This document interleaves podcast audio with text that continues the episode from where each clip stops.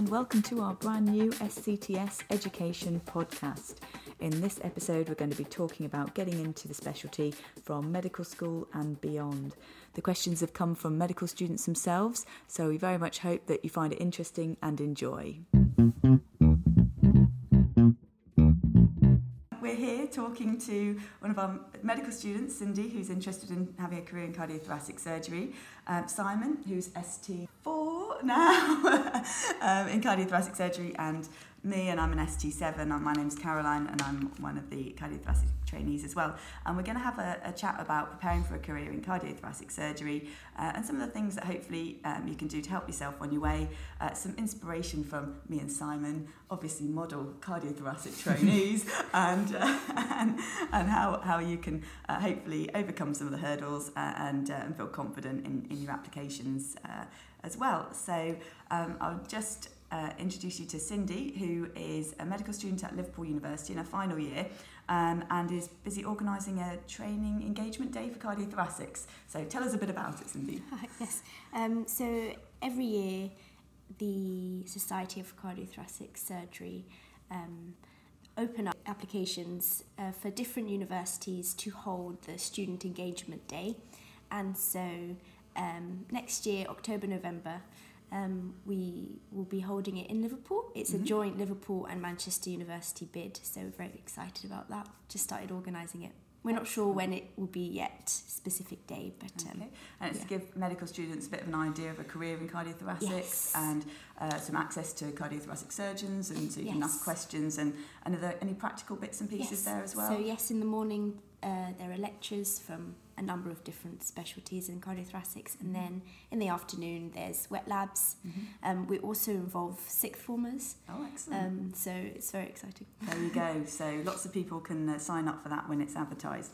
Okay, um, so we asked Cindy to go and speak to the members of the Cardiothoracic Surgical Club in Liverpool and Manchester, I think, as well, yes. um, to to give us some good questions, sort of burning questions that, that maybe you'd want um, me and Simon to hopefully give our deeper, meaningful insights into. Uh, so you came up with some excellent questions, um, and we've had a look through, and, uh, and we're going to try and um, answer them for you. So. Uh, the first one that I thought would be sensible was talking about our paths into the specialty. So I don't know if you want to go first, Simon. Uh, okay, thank you. So uh, my name's Simon. As uh, Caroline already said, I'm a ST4. So relatively early on in the specialty training, I went through the ST1 program, uh, which is now becoming um, uh, the, the mainstream program, it looks like, uh, based on this year's numbers, uh, which means that you are basically fast tracked out of medical school through your foundation training straight into specialty training. And the advantage of getting in at that point is that uh, you can plan your life around a bit more. You're in one settled place for a longer period of time, uh, and hopefully you'll have a more tailored training experience from the beginning. And did you want to do cardiothoracics from medical school? Uh, so I uh, knew I wanted to do surgery from about midway through medical school. Uh, hadn't had no idea when I started, but realised that uh, it was what I enjoyed the most. And cardiothoracic sort of happened because I I had a two weeks uh, in cardiothoracics as a medical student. Really enjoyed that, and then did an elective in it, and sort of things just uh, carried on. Really, I thought it was by far the most interesting and challenging uh, surgical specialty. Uh, so that's what I decided to go for. Mm-hmm. And um, did you do cardiothoracics in F1 and F2, or either or? Uh, no, I didn't. Uh, in fact, I think it's extremely difficult to get a placement in cardiothoracics during your foundation years because most cardiothoracic units don't typically take on uh, very junior trainees uh, for a number of reasons. Mm-hmm. Uh, so it's something that we get asked a lot, and I think it's something not to worry about because very few of your peers will have had uh, time in the specialty uh, during F1 or F2. Mm-hmm, absolutely. Well, I had a slightly different course into cardiothoracic surgery. Um, I did, when I look back at medical school, I can see I was certainly interested, and I did uh, uh, a week um, with the paediatric cardiothoracic team um, in Birmingham Children's, which I thought was fantastic, and that was just something I found interesting at the time. Uh, and I thought it was a pretty amazing specialty from that point of view, very interesting. But I was very aware of what a commitment it was as well at that time. Um, uh, when I look back further in medical school, there are quite a few of the things that I was interested in were actually cardiothoracic based. So I did a, a project on ECMO and I'd done a few presentations in uh, just in medical school on, on cardiothoracic type based topics. Um, but I didn't really completely decide that I wanted to do cardiothoracics until I was actually in my core surgical training years. Um, I wanted to make sure that I was absolutely certain first. So I did quite a lot of general surgery. I did some orthopedics first um, before I did my cardiothoracic rotation. And I, I knew then that I absolutely was prepared to commit to, to a career in cardiothoracics. Um, I went into cardiothoracics at ST3 because um, I'm an ST7, so I'm a few years on from, from Simon. And, um, and it worked well for me. Um, but uh, absolutely at the moment, I think the trend is more for ST1 level entry, but there is uh, definitely options for entry at registrar level. Um, other things I did in between, because I, I took a slightly projected course. I went, uh, I did anatomy demonstrating for a year before I applied for my core surgical training, just because it was something that I'd really wanted to do in my career. And I also spent about eight or nine months on cardiothoracic ITU as a clinical fellow just after I finished my F2, which again gave me some valuable experience because I, I wasn't sure at that time whether it was anaesthetics or cardiothoracics that I was interested in, and it, it helped make my mind up. I think we covered what drew you into cardiothoracics really, and I think it's mainly kind of interest from yes. both our sides, really. Would you Uh, yes, I think uh, for me the main thing was the uh, challenge of the mm-hmm. specialty mm-hmm. that it really pushes you to your limits uh, like uh, no other specialty I can think of, uh, which has its ups and downs, but I think that's what uh, really drew me in. Um, elaborating on what uh, Caroline's been saying, I do actually agree that uh, it's actually good to keep your options open early on because what you might enjoy now might change in time. And the problem with the ST1 has always been that it forces you to commit to a specialty very, very early on, uh, and uh, you, you may well change your mind at a later stage, whereas taking the ST3 route allows you to do so without uh, losing as much time or uh, training progress uh, in, in doing so. Mm, yeah, so it's good to have both options, and mm. and as we can come on to later, it's, it's always possible to apply for both so ST1 and core surgical training. Mm. So you yes. th- those things you don't have to actually make a decision. Um, sometimes decisions are made for you in these yes. cases. Um, Absolutely. So, uh, so then, uh, just going onto the next one. Um, what are the three best and worst things about a career in cardiothoracics? I thought this is another very good question. yes, it's a tricky one that the uh, students have thought for us. So what I uh, thought of was I think the three three worst things first uh, so we can then uh, go on to the better things. Worst things, uh, one of them is definitely the process of getting in. It's a very competitive process, as I'm sure you already realised, uh, and it will cause lots of stress and headache. But it's uh, it's it's no different to any other competitive specialty, and uh, it is doable, as hopefully we'll be able to show you in the uh, through the course of this podcast.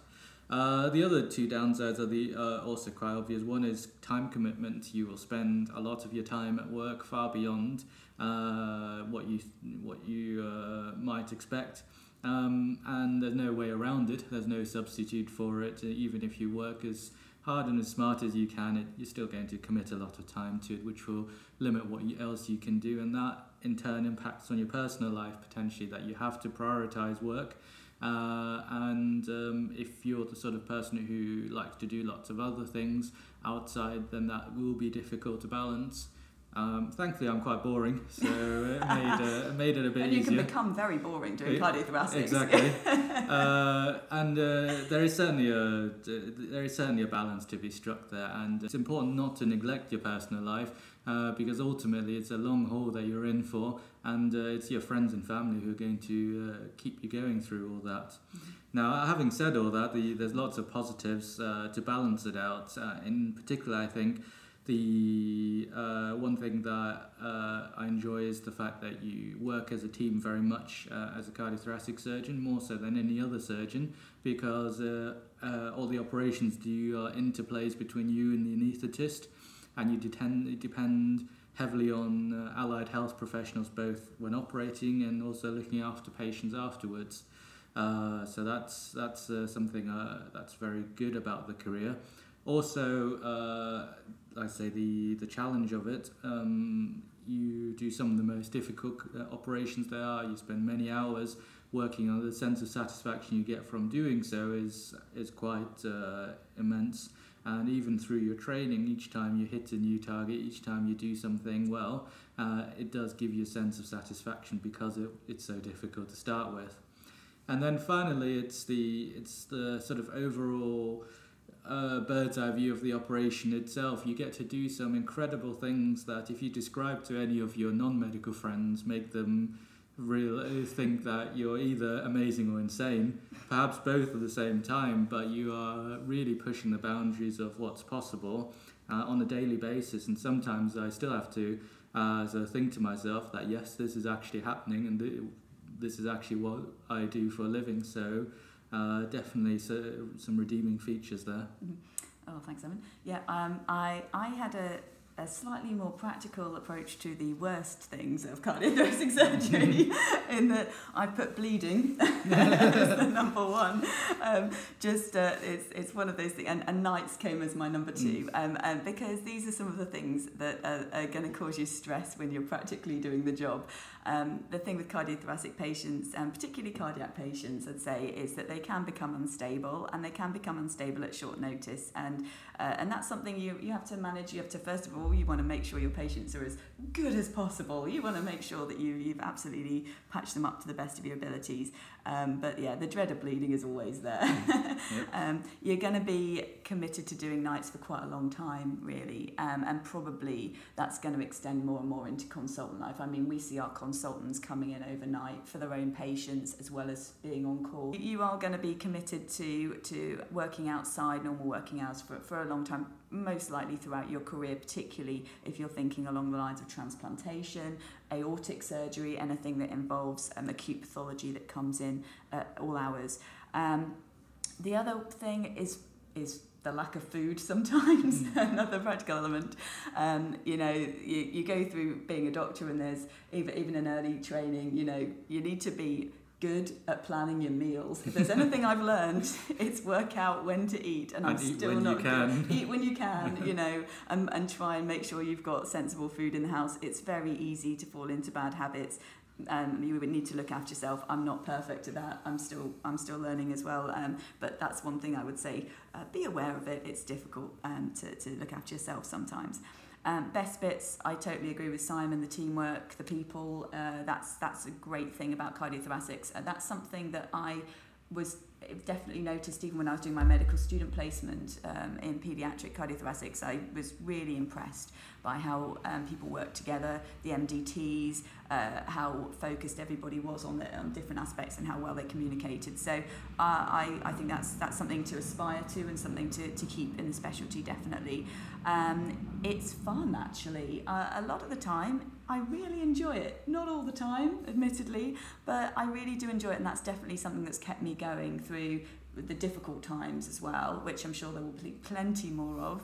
Um, but yeah, it's fun. I enjoy working with my hands. I enjoy the practical elements of it, and lastly, the patients. You know, it's great to see people get better, and you know that actually you've done something towards that. Um, and, and and for me, that's that's another thing that really keeps me going in the specialty. So there you go. Very good question.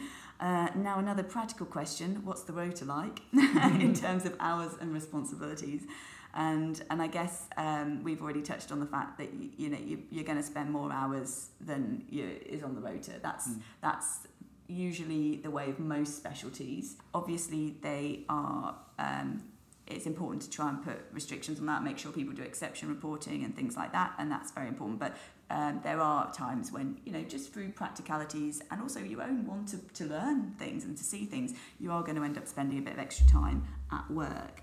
Um, what do you think about the rota? Uh, yes, uh, I fully agree. The problem is that there is no substitute for time and sometimes you the learning opportunities are after hours after you uh, your officially rotated hours are over uh, and you just have to make the personal sacrifice uh, in terms of time. The it's very difficult to get training you just have to put in the hours to do so now. Having said that there are limits to it. You still need to take your leave. You still need to uh, have some sort of rest and you need to make sure that you're safe to work and uh, you'll develop your own sense of how much you can push it, how, how, how much you can commit to it. But it's definitely one of the specialties where you're going to spend uh, more time than average uh, at work. Mm-hmm. Yeah, I, I think I think it is getting better to an extent. Mm. I, I think there's um, more awareness of prioritising training, trying to work out how to make sure that uh, people who are training in cardiothoracic surgery actually get trained in cardiothoracic surgery within, the time. I think there's an awareness that there is a difficulty there, um, and and it's I'm sure it's possible um, to do in it, with also maintaining safe hours. It, it doesn't mean you have to be up 24 hours a day, seven days a week to do cardiothoracic. That's certainly not the case, and it is important to to to look to be responsible for, for your own well-being and safety at work. Definitely um, which is sometimes more easy said than done, but it is very important. Um, are there any particular questions from you, Cindy, on this? Is there anything that you wonder about our rotas or how we work and things from? Um, is it, you know, in an average week, is it uh, days? How often do you actually do nights? Mm. Are there any long days? Mm. I don't know. So the, the rotas depend on unit to unit and it depends on how big the unit is and how many uh, registrars are on the rota. The, the typical rota tends to be one in eight, so eight people working one rota to get uh, 24 hour coverage, which means that you're going to be doing weekends or night shifts every eighth week uh, in effect.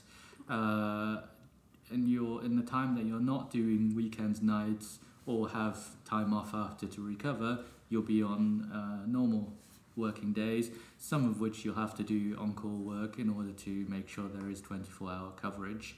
Uh, that's probably the most typical rota. In smaller units, uh, you may have more frequent on calls, but they tend to be less busy uh, as a consequence as well. Mm-hmm. Okay. Yeah, and it varies from unit to unit how much ITU cover as well there is um, and how direct that is. Uh, um, but, but yeah, generally you're going to spend uh, you know, at least one weekend a month on nights um, or on days on call, aren't mm. you? Um, and and we ours are split into four nights and three nights. Um, some places do sporadic nights, so you might do like one one night and then have a day. Off. It it depends from centre to centre. Um, yeah. But uh, medical rotas are broadly similar across specialties because there's only so many ways you can arrange and still uh, fulfil all the contractual and legal obligations. Uh, the difference in cardiothoracics tends to be long hours when you're working normal days um, because night shifts and weekends are, uh, are work, uh, worked according to the hours. Mm-hmm. And um, it's, it's useful to point out your night shift responsibilities will be different depending on what level you're at. So uh, definitely when you're sort of just starting, if you're, uh, I'm going to say ST1 core surgical training, it's, it's most frequently when you'll be in a cardiothoracic unit. Um, you're probably going to be on, on the wards more than anything, um, and uh, and then maybe assisting a bit in theatres from time to time. Um, and then as you progress up to registrar level, you can be sort of more responsible for A and E referrals, for being on the intensive care unit and being asked questions from there. And then from time to time, um, going into theatres. We don't tend to spend all night in theatres very often. It's it's not something where like general surgery where you will get mm. lots of referrals, you know, appendixes. Uh, ruptured bowels or whatever. Um, it's not quite like that. Yes, we might have a night shift where there's a, like an aortic dissection that comes in, and then the next night shift might be somebody who's hemodynamically unstable uh, on, on the ITU, and that takes up your time. And the, another another night shift might be a lot of referrals from outside. It, it's not the same as general surgery in terms of that, but, but there's plenty to keep us busy. Let's put it that way. okay, all right. Um, so then uh, another question is there anything you particularly do before operating, especially if you know it is a big case? Is there anything you avoid doing beforehand uh, or the night before, for example? So, is there anything you avoid doing first of all? Simon? I think. Uh, I think the thing I generally avoid doing is trying to deviate too much from the routine, mm-hmm. uh, because what you need, to, especially before a big case, is to be well rested and mentally prepared. And uh, uh, same way as uh, a lot of athletes will have the same routine the day before the competition, the day of the competition, and uh, even walk up to uh, the start line the same way. I think it's actually sensible to stick to your routine because there's nothing worse than getting nervous and having a poor night's sleep uh, to affect you how you're going to do. It is obviously worth reviewing the patient, doing some background reading if it's something unusual you're going to be doing before. Uh, but beyond that, uh, I think the sticking to a uh, routine uh, makes sure that you're mentally as prepared as you can be. Um, one th- one useful technique that uh, someone a long time ago t- told me about uh, is visualization run through, where you think through your operation just as you just before you're about to start, perhaps while the patient's in the anaesthetic room. You walk through the steps that you're going to do, and you imagine how you're going to do it in your mind. Uh, it's a bit quicker than the actual operation. You can probably do the whole operation about 10 15 minutes that way, but it means that you, you've, you've gone through the operation once already before you actually do it. Uh, and I find that really helps uh, make sure that I don't miss any steps or have to be reminded about things uh, alongside. Um, have you got any tips Yeah. like that? Yeah, well, what I don't do, I don't tend to, um, I don't tend to drink anything. That's one thing. I don't Mm. tend to have any alcohol before an operating Yes. day. That's just a, a, a rule I have, which occasionally, you know, maybe has been broken, but most of the time, that's that's one of the things I tend to say.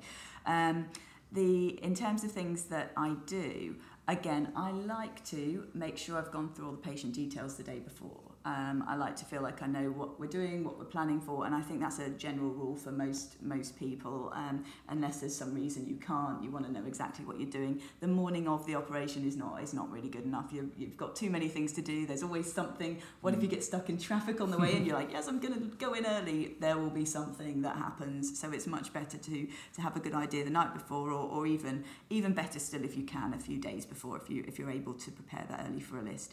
Um, other things that I tend to do, I keep a little note on my phone now. I've found different ways of doing it over the years, and this seems to be the most effective way for me. I've got um, sort of written transcripts of the operations basically for particular consultants. And what this means is that some people do things in different ways to other people, and it can make a difference when you go in there. If you start preparing, lifting the pericardium in a way that's actually different to how they usually do it, then people start thinking, oh, I don't know, hmm, can they remember my way? You know. Mm. So I like to have my reference of, ah, okay, I don't even have to think about that because I've written it down. I can read it and I remember it. Um, so I, I tend to have that in a little in a little in notes on my phone so I can check it. And then each time I try and update it with something new from that operation. So if there's a if uh, I, I've not noticed one element of the operation before, because when you're doing things, there are things that the consultant might do that you might not even recognise the first few times you're you're in there. Um, and and as you then start doing more and more yourself, you realise these little techniques which actually help um, help the procedure. So um, so yeah, I, I try and write those things down, and then the day before, or even in the morning when I'm sitting down there and I'm so trying to go through things in my mind either before or, or, or on the day, um, then then I've got that there that makes me feel a bit better. makes me feel like, oh, okay, yes, I remember that important point, or oh, I'm, I should always cut that there, or that's why they do this. So so I find that quite useful. Um, the other thing that I try and do to prepare for operations now, which I've done over the years, but I, I think I'm sort of getting better at doing it, is I tend to draw diagrams. So I have little bits that sort of are, okay, so this is where so and so starts their anastomosis. This is where I like to start my anastomoses. This is what um, the sort of general structure I'm aiming for once I finish uh, a, a you know, root replacement or something like that. Um, and I tend to have that drawn out so so I can have the salient points in my mind. I find that helpful. I think the visualization thing is very helpful, and I've heard a, a lot of people also find that helpful too. So I think uh, you can deduce there's there's a few uh, things that people pick up.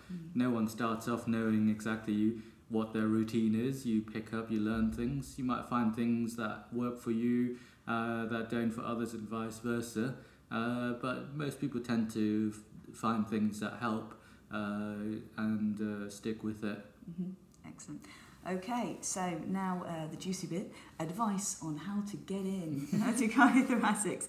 Um, so uh, I, I'm just going to go through quickly the different stages of training because you know, not everybody, when you're at medical school, has a clue as to what happens afterwards, um, and sometimes it, you know you, you don't think about it necessarily. Uh, so you, you finish your medical school um, and you go through your foundation year before you get fully registered with the GMC, and then you do F2, at which point you have the opportunity to apply for some sort of further medical training, be it psychiatry, GP, or surgery, or even specialty training, which includes cardiothoracics, neurosurgery, I don't know. I think ENT have got one as well They've now. started, yeah. yeah. Um, so so there's lots. So there's that that point of entry. You can apply for core surgical training and then apply for a subspecialty training such as cardiothoracics at a higher level, which is at registrar level. So there are several different entry points. Well, two main entry points: ST1 and ST3. And as Simon mentioned earlier, ST1 is becoming the greater number of entry applicants. There are certainly plenty of people who do a year of core surgical training and then decide, ah, actually, I'd quite like to do cardiothoracics. And then rather than waiting to ST3 level, might drop out of core surgical training at S, uh, CT1 and then a- apply for an ST1 in cardiothoracics. And, and that's certainly been done. Um, so, so there are a variety of different ways, and, and there's different points when the doors can open for you. The, the key thing to bear in mind about the ST1 application, though, there is a hard limit on how much uh, post foundation year surgical experience you are allowed uh, to still be eligible to apply for ST1, which means that you can do as many surgical rotations as you want during your foundation years. That's not counted. Once you finish your foundation year, if you do go on do go on to core surgical training or you do a surgical non-training job, there is an 18 month limit on that. If you do more than 18 months, uh, you will no longer be eligible to apply for ST1 and you can only apply for ST3 at that point. Uh, so you have to be just mindful of that when you plan your career uh, and uh, work around that. So as a core surgical trainee, you're eligible to apply as a CT1. Uh, it's not a problem at all. In fact, I do believe from my year cohort that most people were core surgical trainees because that extra year gives you a big advantage in terms of things that you can do. Um, but once you're CT2, you start getting very close to that 18 month limit, and you may have to resign your post early if you really, really intend on ST1. Having said that, that's obviously putting a lot of eggs into one basket, so uh, the, the, the time limit is something you need to keep in mind when planning ahead. Is the 18 months in any type of surgery in cardiothoracic surgery specifically? It says cardiothoracic or or relevant surgical specialties. So it's kept deliberately vague, and I believe that people have generally assumed it to mean surgical specialties, Okay. uh, because just to be on the safe side. And um, if you do have any surgical job, um, is there sort of a number of procedures that you're expected to have done in, say, six months or 12 months? So when it comes to application time, one of the uh, forms you have to fill out during the application is to uh, is to log how many procedures you've done, and that is not just cardiothoracic procedures, actually mainly general surgery, because that's the specialty most likely that people are most likely to have done during their early training. The, once again, the markings kept very vague. There is an expectation that you will have done some things, that you will have developed some skills, and if you can stand out from your peers with how much you've done uh, relative to how long you've spent, then that will get you extra points. Um, so the other thing we need to mention now that we're talking about the getting into the training program is the matrix, uh, which is a system of um, scoring, which uh, which helps guide you as to uh, or guide the the interviewers and the um, people assessing the shortlisting scores for the application. But it's pretty intimidating Yes, when you have a look at it. The bar is set extremely high, certainly if you want the uh, top level of scores in each uh, domain. The matrix is publicly available on the Wessex Deanery website because the Wessex Deanery runs the national selection uh, on behalf of Health Education England. Uh, it is not a secret document, uh, it's not secret criteria being scored against, it's all on there, and I would highly recommend to anyone uh, to print it off and keep a copy of it uh, around and then to go through it in detail because some of them are. Some of the uh, them are very difficult. Uh, I mean, I can't think of anyone who has had national, international level attainment in sports or the arts. I think there might have been Uh, one bloke in my year, but I think he might have left cardiothoracic surgery. Well, to, to become a full time professional Yeah, athlete, perhaps. Possibly, I don't know. So, so the the criteria. However, the the difficulty level is very uneven. So you get uh, three points for studying uh, for a PhD, committing three years of your life, getting a PhD gets you three points, uh, which is exactly the same number of points as you get for uh, leading an audit uh, showing, uh, which includes evidence of impact on clinical practice uh, and uh, sustained commitment uh, to that project, which is something that's probably a lot easier for for most of us than than getting the national international attainment in sports. Certainly, yeah. Speak for yourself, Simon. Anyway, so so yes, the, the matrix itself. There's one for ST3 as well, and I'm, I imagine it's on the same. it's similar, but the criteria are harder, and there's a couple more extra domains as well. Yeah, so there's, but the, the aims of them is, is to make sure that they are, and one of the reasons the clinical audit is scored in that high level compared to the PhD is because they are looking for you to have had involvement in clinical practice, and that's a priority. They want good doctors to form good surgeons. Um, and so don't concentrate too much on the uh, international achievement in sport, which uh, those of you who've got it, congratulations. We applaud you. We really, truly do. But um, but don't worry, there are other options for those of us who don't. So so don't be too daunted by it. Look at what you have got rather than what you haven't got on. What you can do in medical school, uh, there are several uh, domains uh, which are directly undergraduate related, and obviously once you've left medical school, you'll never be able to achieve those. So if you look uh, on there, there are uh, criteria for undergraduate research, audit, and prizes. So if you get any of those, that's a big bonus. And once again, once you've graduated, you can't uh, get any of that. And there's actually uh, two points on, uh, up for grabs for undergraduate clinical electives and attachments.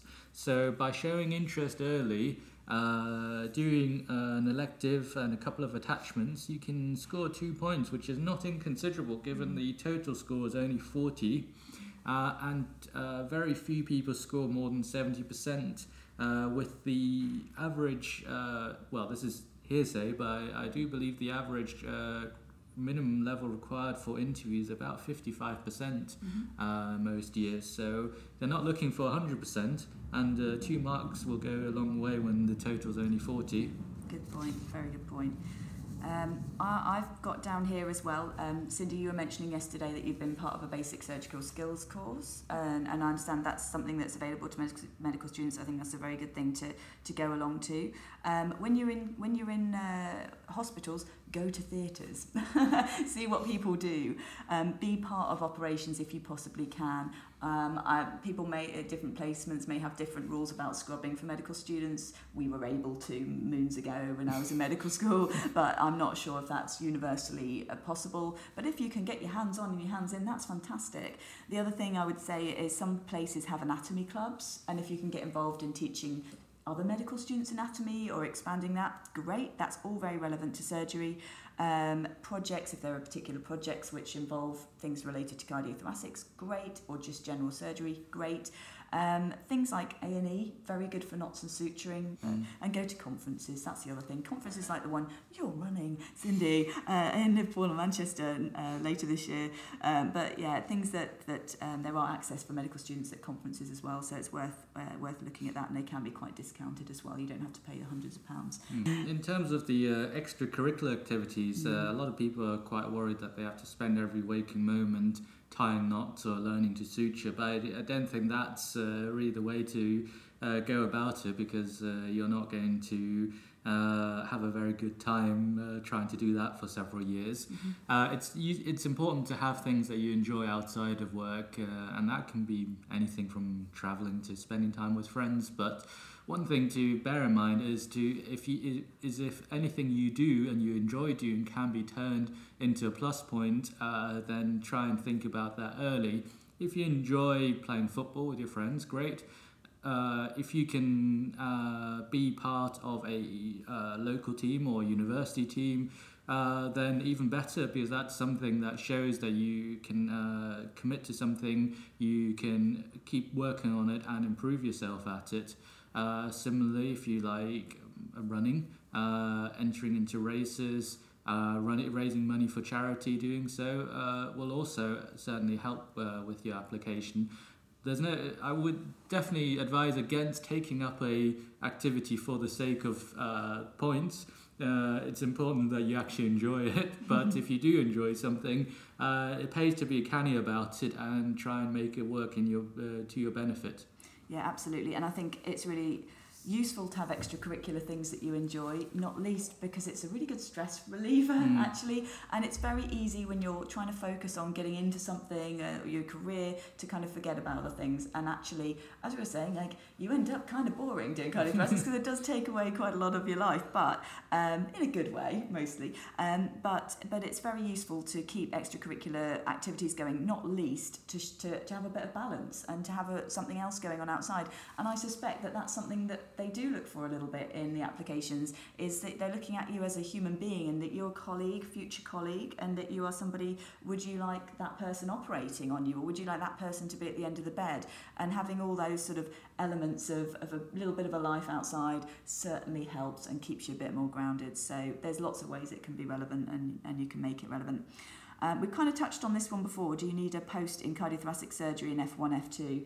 I think, yeah, it's very Mm. difficult to get what I don't think they exist anymore, Uh. I think they are very rare, but they're, they're very uh, they do. There's very few of them. What I would advise is to um, get a, use your taster weeks. Mm. So uh, your foundation program has to give you taster weeks both during F1 and F2, uh, uh, which allow you a week off your normal job to go into another specialty uh, and uh, spend a week there. And those can be really, really useful, both to see what working in that specialty is really like and also gives you a chance to get to know the people there so that once you've done your taster week you can go back and you know people's names and you can get involved uh, go back to theatre with them or, or do research projects with them. Uh, you may not be able to do multiple taster weeks in cardiothoracics. They I think they might uh, uh, only allow you one week per specialty but you can do uh, taster weeks in similar related specialties as well so do you make uh, full use of those while you're in foundation year. Yeah, it's a really good point. Um, uh, and so, what if you can't have a placement in cardiothoracic surgery? Then there's lots of other things you can do. Um, like I've put down the shadowing element of things. Also, cardiology. If, if there's a, a, a placement in cardiology, you can do as a F1, F2. That's probably going to be complementary. Um, trauma, get involved with anything in A and E, um, chest drains, things like that. Um, you can still get Mm. get practice doing. Um, And on that note, I would say that uh, in fact, as an F1 and F2, you're going to get more learning out of uh, general surgery placement typically than a cardiothoracic placement. Because if you're lucky and uh, efficient, you may well start uh, operating a bit, doing small things like uh, hernias and uh, abscesses. Hopefully, start get started on appendix uh, appendicectomies. Uh, uh, because the uh, unfortunate reality is there are no small operations in cardiothoracics, but there very much are uh, in other specialties, and these are all skills which are directly transferable. It's no different cutting open the abdomen as it is doing a thoracotomy in terms of the skills you need. Mhm, Absolutely. And the other thing that I always think is important for um, getting involved in things in F1, F2 is make yourself useful. I've said this to Cindy already, but if you are around, even if you, you're doing the simple things, the little things that make life tick by more easily, popping the catheter in, making sure the patient's cannulated, making sure that you've checked their medications or you've seen them preoperatively and you can present them to your consultant. All these things make a difference. They Mm. make people think, oh, this person's actually interested, which Mm. is which you wouldn't you'd be surprised, but when people come up to you and they clearly have no idea what the patient is, they they just expect things to be coming their way. It, it shows, Mm. it shows, and it makes a big difference if people are involved, if they actually show a bit of care about the patient. That's great. and not many, and you'd be surprised not many people do it. Yeah. Uh, it's really noticeable Mm. uh, when people do. You So- really do stand out. Small amount of effort, lots of enthusiasm, Mm. get involved, and you'd be amazed at how many doors open for you. Okay, um, so uh, there's a good question here. Is core surgical training or specialist training better? well, Well, uh, there's pros and cons to each. Uh, I think we covered that in the introduction, really. Uh, the advantage of specialty training directly, ST1, is that you uh, have a, you're in one place for a bit longer, you can plan your training a bit better, but you commit to a specialty much earlier. Whereas with core surgical training, you've still got uh, a few, uh, you've got more options uh, still open to you. You you can apply for both in the same application cycle, and there is absolutely no reason not to. Uh, to be quite honest, you do have to go to both interviews, but th- that's fine. Uh, and these days, with the uh, online application system, it's actually quite uh, straightforward to apply for two s- virtually simultaneously. Uh, if you and then if you get if you're lucky enough to get offers for both, then you've got a bit of a dilemma on your hands. But I'm not sure many people really uh, worry about it's, it's a good problem to have. Exactly. Yeah. yeah. okay. So yeah, and I'd say so. I think I think I, if I was in that situation, I think I'd probably apply for both Mm. um, and see and see what what rocked up. Yeah, um, so the next thing, uh, do you have any tips on how to carry out audit projects, research for surgery, and how to get them published or accepted as publications? Ooh. Oh. Always a question that gets asked, Yeah. asked because uh, this uh, the magic publications are what Yeah. people, people get very stressed about. Yes. Now, the first thing that I would say is uh, publications aren't the end of the world. Uh, the maximum number of points you can get for that is three uh, out of 40. you might as well do a PhD, really. Yeah, exactly, exactly. Well, a PhD will get you covered on both. Yeah, there you go. Just do a PhD, uh, folks. No, don't. Yeah, don't, don't do that. Uh, unless you want to do a PhD, in which case that's which fine. case do it, yeah. um, but publication wise, don't get too hung up about it. If you can get them, great. If you can't, it doesn't mean that you'll never get a job. The way to go about them is very is daunting to start with, and it tends to get easier with practice. The more you, more research you do, the less daunting it gets. The more straightforward it seems. Uh, there, there is no magic bullet. Otherwise, we'd all have stacks of publications. but I think the the tips I would have is uh, don't focus exclusively on cardiothoracics. Um, publica- it doesn't, uh, publications of any sort in other specialties count too. So if a good opportunity comes along in another specialty, I, I know of someone who's got a very good publication in vascular surgery journal. It counts just as much.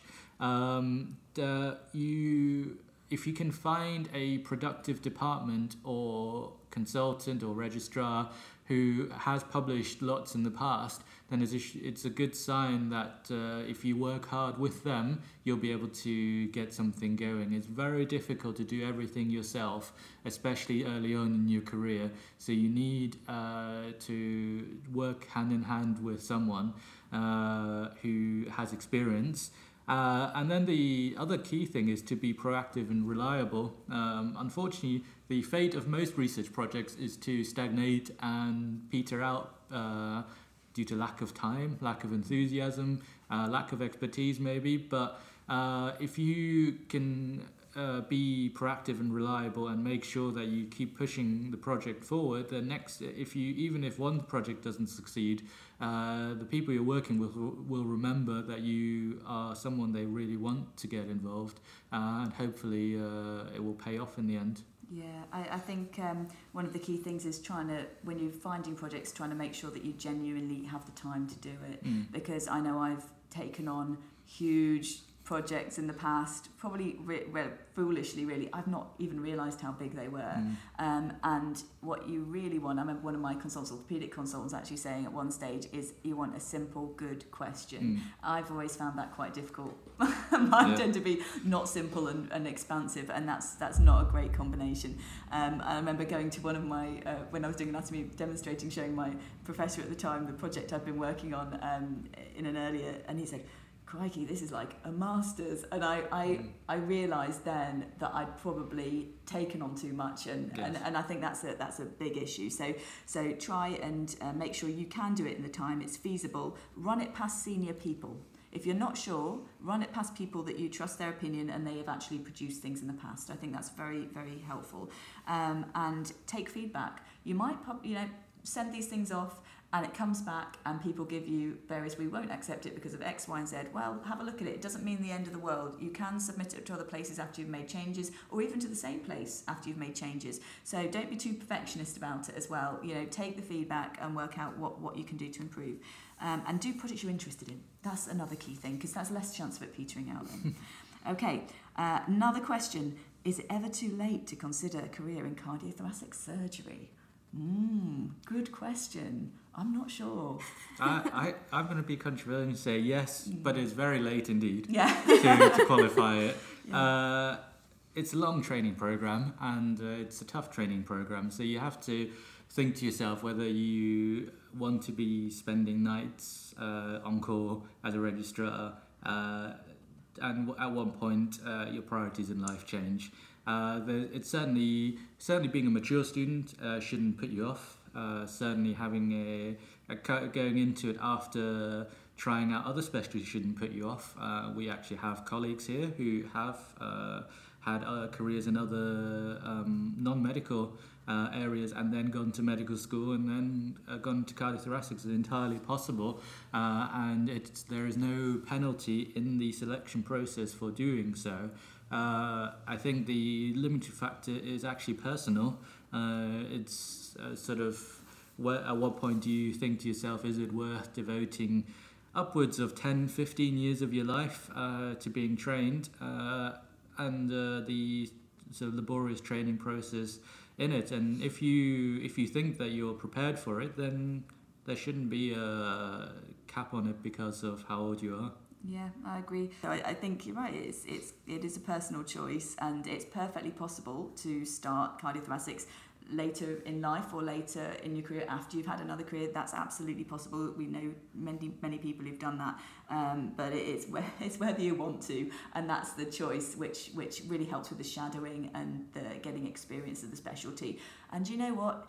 If you drop out, it's not the end of the world. You know, sometimes you try things, they're not for you, you move on. And even with cardiothoracics, I mean, we're mainly cardiac side, um, but the, the, the thoracic side has huge options as well and actually can be a bit more flexible in some ways, um, depending on what elements you go into. So, so yeah, not too late, but, um, but going with your eyes open. Okay, interesting question again. Why is it that there are only 12 training numbers nationwide to fill every year and then there's no guarantee of a consultancy job? Yes, thank you for reminding us we may not get a job. Thank you. This, this is also a question that gets asked to uh, to the consultant panel by the trainees uh, frequently as well. Along with, please give me a job. Yes, that as well We'll work for food. Yeah, yeah. Um, the, the reality is cardiothoracics is a small specialty. Uh, there are only about 300 consultants in total in the whole country. Uh, so it is a small specialty, which means we're never going to need as many trainees as general surgery or orthopedics will. Uh, now, they do try their best to match the number of trainees they let in at the beginning with the number of consultants who are projected to retire and any new jobs that are created. Unfortunately, it's a very inexact science. It's more black magic than science, and more often than not, it goes wrong. And there tends to be cycles where there's mismatches. Uh, every few years, there's too many uh, trainees, not enough consultant jobs, and then a few years later, there'll be not enough trainees. And in their panic to adjust for it, it tends to o- the uh, powers that be tend to over adjust it, and so you end up with fluctuations. Now, that's not going to be any consolation to someone who's at the end of their training looking for a consultant job. Uh, but uh, at the end of the day, there will still be consultant jobs available. The competition for them might be very intense, uh, but so is the competition to get into the specialty. So, uh, although it's uh, unfortunate, it's uh, sort of the reality of what we have to live with. And I think that's part of life as well in Mm. lots of different careers. So uh, I think more and more there's there's not a job for life anymore, is there really? Um, and many people in many different careers will be facing the same concerns at, at, and at different points in their careers. And, and so I don't think it's something that's exclusive to cardiothoracic surgery. I think whatever you do, they, the, the is it Darwin who says about the species the most adaptable are the ones who survive, and I think that's an element of that in in careers as well everywhere. So you you do have to be a bit uh, have a bit of foresight, think about what you want to do, and then be able to say, okay, this may not be exactly what I'd planned, but that's okay, and you can you can then adapt and change your plans. So even if you get to the end of the, your career and there's no massive jobs opening, then there's options for fellowships, Mm. there's options for all sorts of further training. So, uh, and, and one of the advantages of being a doctor is that you've got a sort of an, an international pool to a certain extent. So, uh, so yes, there, there's there are options out there, and it's um, it's not the be all and end all. Um, knowing you know you finish training and there's not immediately a consultant job. Mm. Sometimes it's actually good to have a little bit of wider expe- experience as well. Um, sorry, yeah, go ahead, I Cindy. just, Sorry. had an, I just had an added question. Yes, yeah. Um, so everybody does talk about the matrix and how to get an interview, but once you actually get an interview, what can you expect in the interview? What is what do they test you on? What what sort of stations are there? Uh, so all medical interviews are now very heavily regulated and have to be very objective. The what I would say is that uh, I wouldn't worry about it too early. Uh, you're going to do a lot of interview preparation going up to it, and preparation is key to doing well in it. Uh, and for that, it's also very helpful to know your local department because you'll find that when you tell them that you're going for selection and they know you before, they'll be uh, very happy to help and very happy to give you mock interviews and prepare. And the juniors will tell you what their interviews were like. Um, but uh, I wouldn't worry about it at too early in stage. Yeah, and there's good books and courses. Mm. So there's a book that I think uh, most people have read for their applications, be it ST1, ST3, consultancy, there are versions of it, and that's the ISC uh, medical applications. It's something called like that, something like that. Um, and they run courses as well, and there are courses that go on yearly specifically for core surgical training, specialty training, all sorts of, th- of things, and, and they're very useful for giving advice on how to phrase your answers because a lot of this, and it's no different again, it's very similar to all jobs, okay, and all the things they're looking at interviews is communication skills, teamwork, leadership, and how you come across um, yourself. So, so that framework that the book has is gives you an introduction to that kind of thing. So when it comes to that sort of time, those are the those are the things to pick up, and and you can uh, absolutely ask your seniors as well because they they'll have gone through it all very recently. Um, so yes, there are lots of resources out there that help you. So next up, um, we've got some uh, general career questions. I've put them under the title of, um, and uh, and these are so again very interesting questions. Quite on the controversial field. at They are controversial. Yeah. We're pushing the envelope. All right. So one of these questions is: Are interventional cardiology taking over? Dun, dun, Yeah. dun. I think this is this is very much on the view that you know cardiothoracics is dying out. Mhm. Um, I mean the surgery, Thankfully, not the surgeons yet. Yes. because interventional interventional cardiology and what they do now is amazing, and Yeah. they're sort of taking over Yeah. pretty much. So, yeah, so I think this is a really interesting question, and it's something that is repeated over decades and decades and Mm. decades. So, I was being told the same things when I was applying, um, you know, and, and when I was even going, you know, medical school, um, over 10 years ago now. um, so, so, yes, this is a, a constant sort of background, and the fact is that cardiothoracic surgery is still here, in particular, cardiac surgery is still here because that's the thing really threatened by those interventional cardiologists. um, and the truth is, we all work well together, actually. Um, and there's space for the interventional cardiologists, and there's space for the surgeons. And there's patients that are suitable for one thing, and there's patients that are suitable from the other. And that really is um, picked apart by the trials and the research, and also your clinical judgment as well. So uh, you may have heard there was a moratorium, so a complete stop in cardiothoracic training. So new trainees were no longer being taken on in the mid 2000s. That was in response to what we thought was going to be the death of the specialty. All that caused was a massive disaster towards the end of the 2000s when there weren't enough consultants uh, or trainees finishing with their CCT ready to be consultant and the UK had to hire a lot of overseas doctors to fill those posts. This question has been around for nearly 20 years now. The scary part is some medical students listening to this will be uh, born after stents became popularized and it's been a, pro- a question ever since. Uh, and I think the fact that we're still talking about it shows that yes, it's a fear, but it's an unfounded one because the number of cases that we're doing is actually increasing rather than getting less.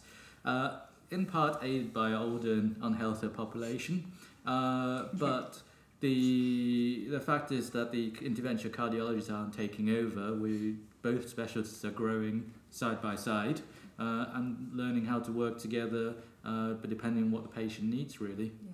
I think one of the more recent advances in interventional cardiology and surgery, because these are things that are done together, is things like TAVI, which are transcatheter valves.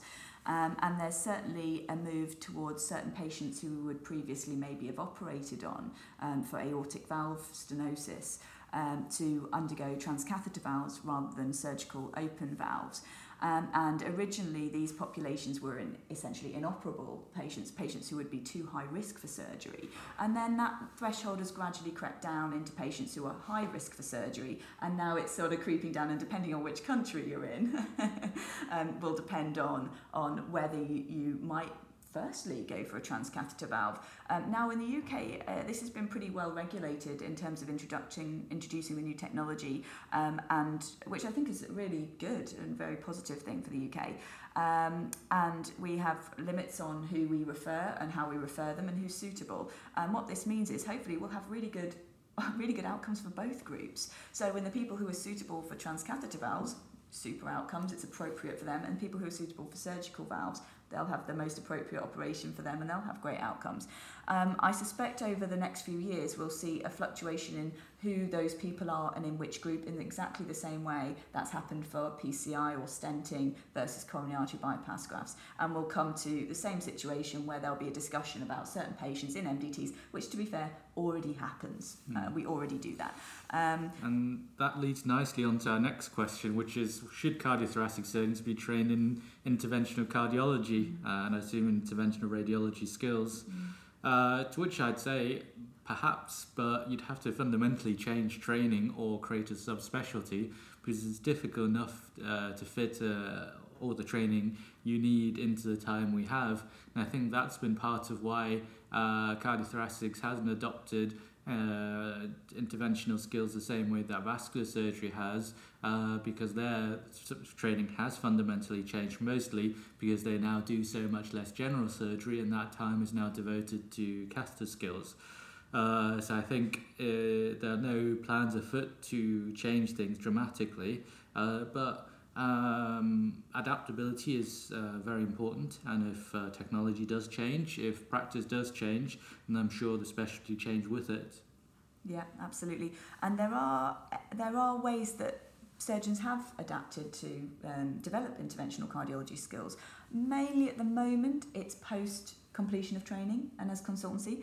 And for example, I would again say about transcatheter valves. So here, and I think in many other centres, the actual transcatheter valve programme was jointly initiated with surgeons and cardiologists. And then the femoral, femoral transcatheter valves have really been taken over by the cardiology team because they actually do the, the more wire skills and more access with femoral valves. It makes sense. Whereas transapical valves, which is when you actually make an incision in the chest wall and then you insert the valve through the apex of the heart, that is something that, which very much has been led by the surgical team in conjunction with the cardiologist. So there are ways that people have used things like transcatheter valves but in, in different ways and developed that skill to whichever best suits the patient. Um, so that, that does that does happen and that is something that you can train in, in, in cardiothoracic surgery at the moment. That tends to be a post-CCT option for you. Um, the other thing is internationally, there are certainly cardiothoracic surgeons, or maybe cardiovascular surgeons would be a more appropriate term to use, who are trained in interventional cardiology, particularly on the continent. Um, it's not particularly usual but it's possible. And it's certainly one of the things, if you wanted to have a placement with somebody and see how it works, you can look that sort of thing up. I think Germany is a quite common place for that to happen. Um, but, uh, but yeah, there certainly are people out there doing it and doing that successfully. So it doesn't mean you can't, it just means the training structure here is not quite facilitating it. Um, we'll see what happens in the future. Most likely there will be an element of, of change with that. Okay, which comes to how has the specialty changed? and how do we expect it to change in the future? Well, we've kind of touched a little bit on the on potential wire skills and things like that. Um, I suppose the other thing is minimally invasive surgery, robotic surgery, um, trying to do things through smaller holes, um, uh, really to facilitate patient recovery. Uh, I think that's going to be one of the key elements. Um, Mm. What do you think? Uh, yes, uh, so I think technological change uh, will happen, and cardiothoracics tends to be at the forefront of that. Uh, we tend to adopt uh, new things pretty quickly, and uh, the key thing there is that once you become a consultant, your training isn't over. There's a continuous uh, process of adopting new practices, keeping up to date with developments, and uh, at the moment uh, here in Liverpool, there's been a successful introduction of robotic surgery, uh, and that started at the consultant level, who've had to go through a formal training program and proctorship.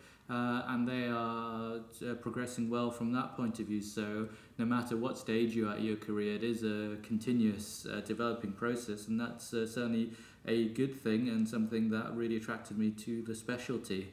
Uh, my, I think, key specialty change uh, that I want to highlight is the sort of people who are cardiothoracic surgeons.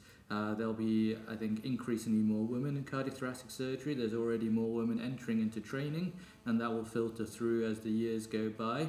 Uh, the selection process is now more objective, it's centralized, and uh, certainly the, the old boys network uh, no longer exists. Uh, everyone has to go through the same selection process, uh, and uh, is and it is very very fair. Uh, and I think that will really change the sort of people you're going to work with, and I think it will change it for the better. Uh, so I think that's one of the key things that's going to be different in the future. Yeah, absolutely. The other thing that's worth mentioning of how the specialty has changed is probably surgeon-specific data.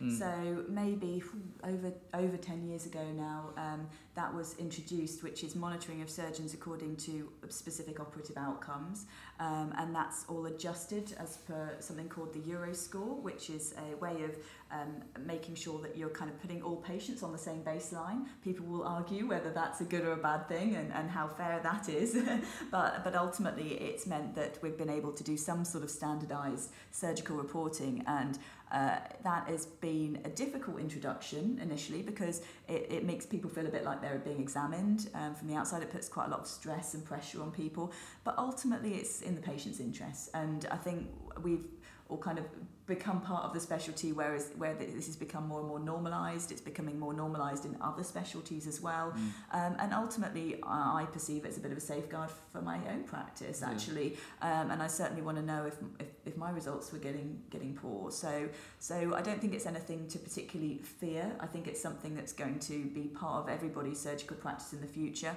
Um, we can make of it what we want. Um, and uh, but it but it is it's, it's something important that, that has changed and has changed um, the attitudes in some some some people. But yeah, Um, cardiothoracics has definitely led the way for that. Uh, Mm. last year, the Royal College of Surgeons advised all surgical specialties to adopt uh, patient uh, to adopt surgeon-specific outcome reporting, which is uh, logistically more difficult in some specialties than others. But uh, everyone is heading towards that way, and by being ahead of the curve, uh, it inspires faith in the public, and it's also uh, um, means that uh, we've had time to adapt, adapt to it, and uh, I think, uh, as Caroline said, if you enter the specialty now, it is now the standard, which means that uh, uh, it's it's less uh, of a nerve-wracking pressure to live with Mm. because it's always been this way. Mm, yeah, always always under the microscope. Yes. It's fine. You get used to it. Exactly. um, so now on to uh, another very good question we've touched on a little bit, uh, which is work-life balance and does it exist? Mm. Yes, Yeah. but it's heavily weighted towards the uh, work side of that balance. yeah, I think so. I mean, I think this is something that I've probably got a little bit better at the more I've gone through, um, and that's because you have to, because you ultimately get to a point where you need a bit of life, Mm. um, and uh, and and that's certainly for me, I get very absorbed in things that I'm enjoying, and actually, I really enjoy my work. I really enjoy being a doctor. I really, the vast majority of the time, um, it's important to have a bit of life whatever your definition of that is. And I think that's different for lots of people. And Mm. one person's version of what having a life is is different to somebody else's. Um, I think it's really important to see your friends, your family from time to time. Make sure you check in um, and uh, and to probably do a bit of physical exercise. Those would be my main tips. Oh, and eat. I have mentioned that a couple of Mm. times already. Um, but yeah, you can you can get some balance. It's important to have some balance. Um, Yeah. Maybe balance is the wrong word. Maybe a fraction needs to be life. Well, having said that, the it's important to uh, make sure your own well-being doesn't get neglected uh, in all this. So, uh, staying healthy, uh, keeping a healthy diet, and uh, doing some exercise is uh, is actually very important because you're going to be working for a very long time. Uh, I'm not sure whether any of us will ever get a pension uh, at the rate that things are going. Um, so you're in it for the long haul, and there's, it's no good devoting every moment uh, of your waking of your waking life to working uh, and neglecting everything else. You do have to uh, make sure that uh, you have um, other things to live for other than work, no matter how much you enjoy work as well. Uh, and it is entirely possible. Um, certainly, in uh, my cohort of uh, trainees, we've had uh, three new dads recently, uh, all almost at the same time. We apparently it was not planned, but it just turned out that way.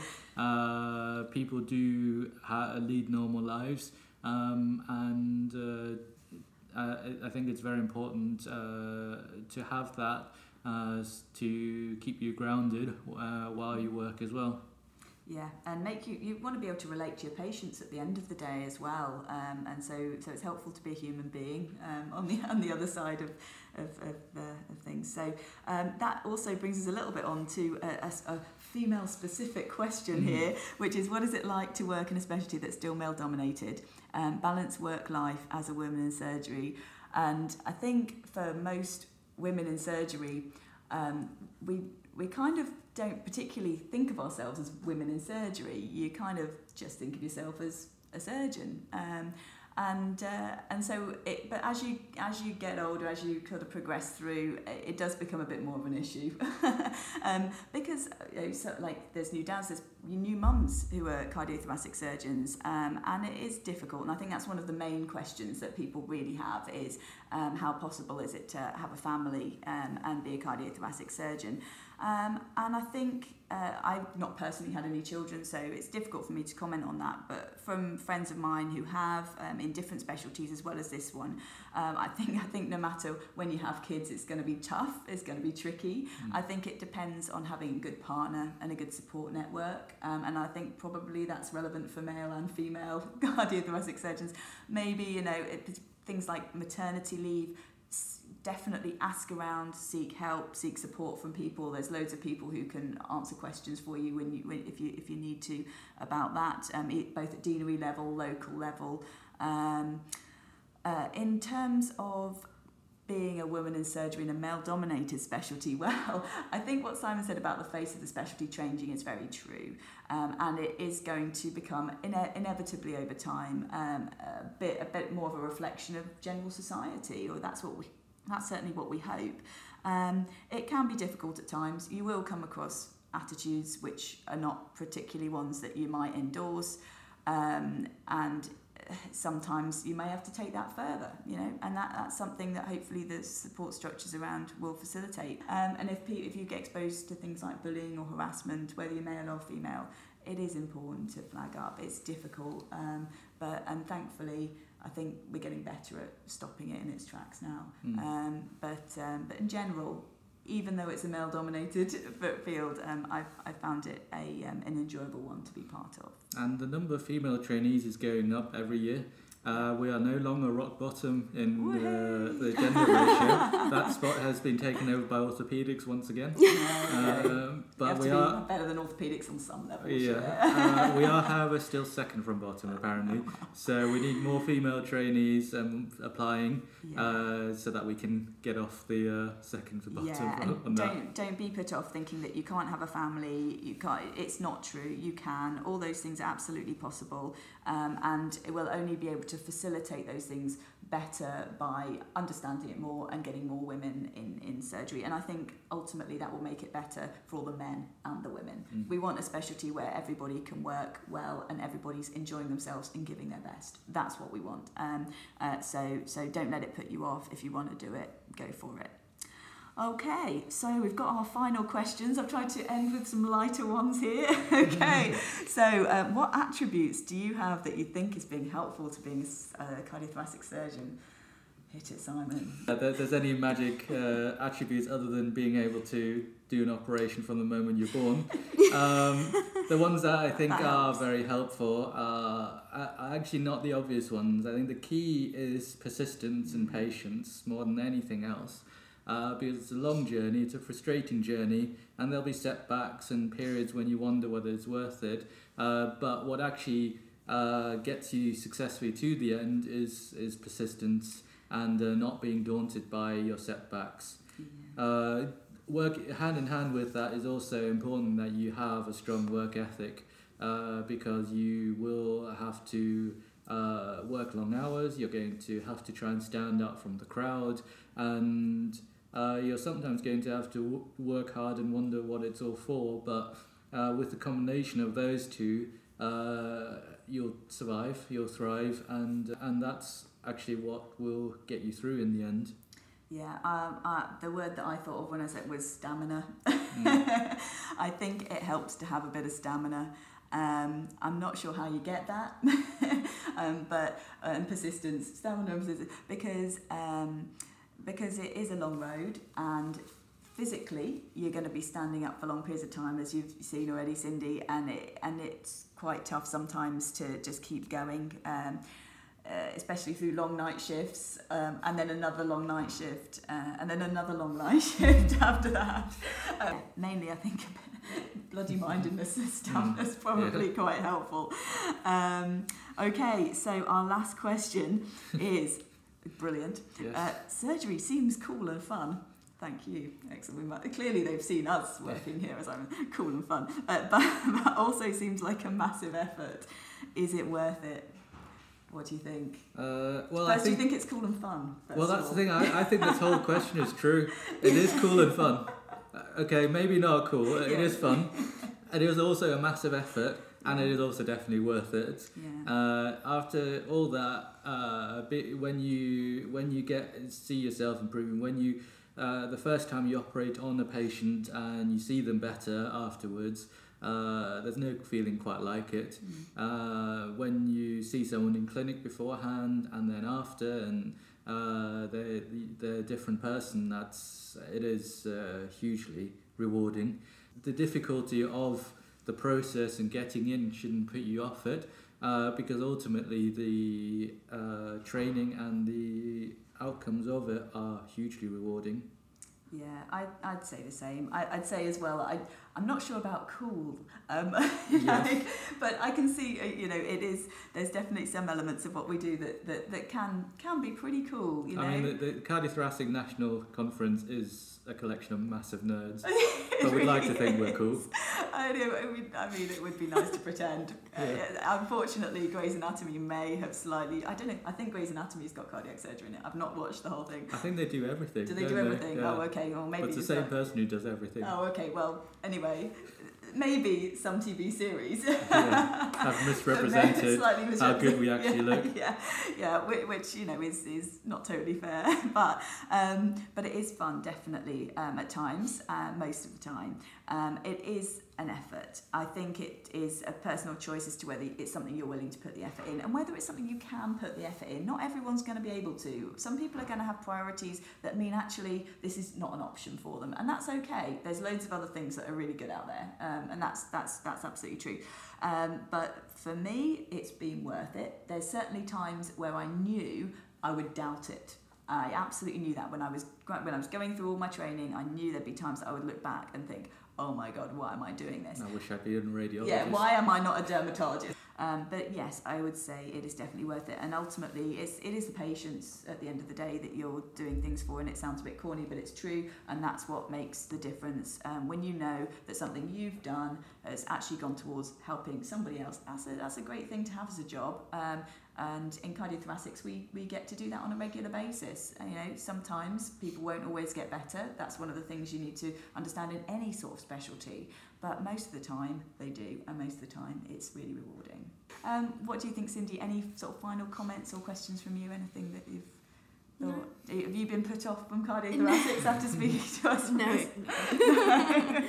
yeah. Well, yeah. Just to say again, uh, there will be the medical students cardiothoracic um, conference, which will be at some point in October and November. So people can find that out. Is there a Facebook group that you guys have? Yes. so there's uh, the Facebook group. There's um, the website as mm-hmm. well that you can go to. Mm-hmm. So there's loads of resources. Brilliant.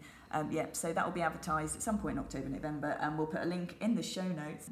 Excellent. And how many sort of tickets are available for that? Is it? So last year it was around 150. Okay, so, so there is you know. Yeah, excellent. So there's plenty of opportunity yes. for people to sign up for that. Excellent. Oh well, thank you very much, both of you. Fantastic work, and hopefully we've inspired the next generation of cardiothoracic surgeons. So thank you very much for listening, and um, and please leave some comments and reviews. That would be very helpful. Okay. Bye. Bye.